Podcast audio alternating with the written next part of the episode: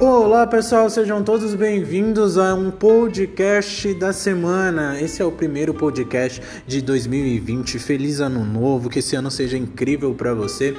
Hoje vamos começar o ano já falando de um assunto importante que é hidratação. Como que está a, a, ingestão de água? Você tem ingerido água na quantidade suficiente? Será que existe uma quantidade suficiente? Algumas pessoas afirmam que a gente precisa ingerir no mínimo 2 litros de água. Já outras pessoas falam que a gente precisa ingerir água constantemente, independente se ter sede ou não.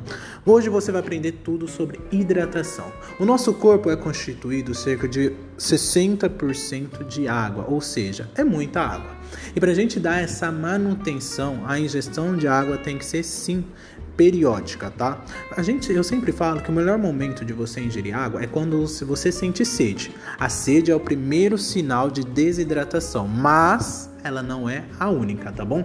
Pessoas que sentem enxaqueca, dores de cabeça constante, pode sim estar tá ligada à desidratação, porque a parte cognitiva, quando tem desidratação, acaba sendo afetada, ou seja, acaba aumentando, na verdade, essa falta de líquido, né? E isso, consequentemente, afeta diretamente a parte cognitiva. Então, outro sinal, além da sede, são as dores de cabeça e até enxaqueca. Sempre que você sentir dor de cabeça ou enxaqueca, vale a pena você é, pensar: ah, será que eu ingeri água hoje? Pode ser um sinal de desidratação e ingere no mínimo 500 ml de água, certo?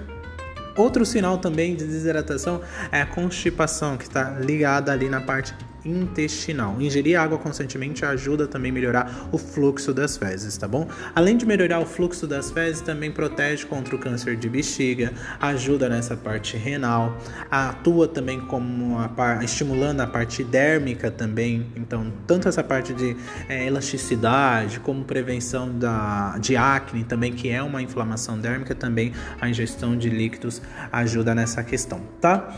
Para finalizar essa parte de hidratação, um mito que existe é: para combater a inflamação, preciso beber somente água. Não, isso é um mito, tá? A água é uma forma de hidratação mais rápida, tá?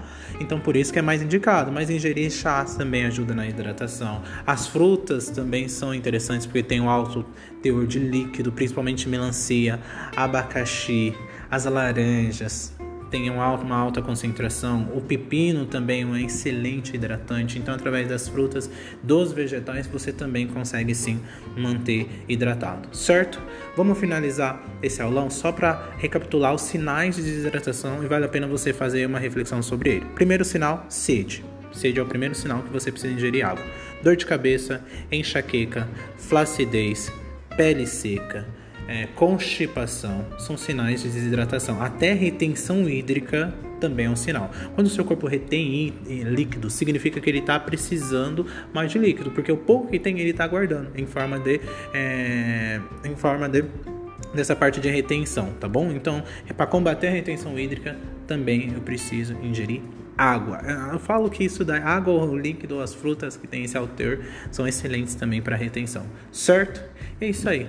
Abraço, abraço, abraço. Muito obrigado, muito obrigado, muito obrigado por me receber aí no seu celular. Em breve estamos aqui de novo com esse outro bate-papo com outro assunto falando sobre qualidade de vida e vida saudável. É isso mesmo. Acesse lá as outras plataformas saudável sem ser chato, tanto no site saudável sem ser chato.net, saudável sem ser chato no Instagram, Facebook, Tumblr, e a gente vai aprendendo cada vez mais. É isso aí. Fui.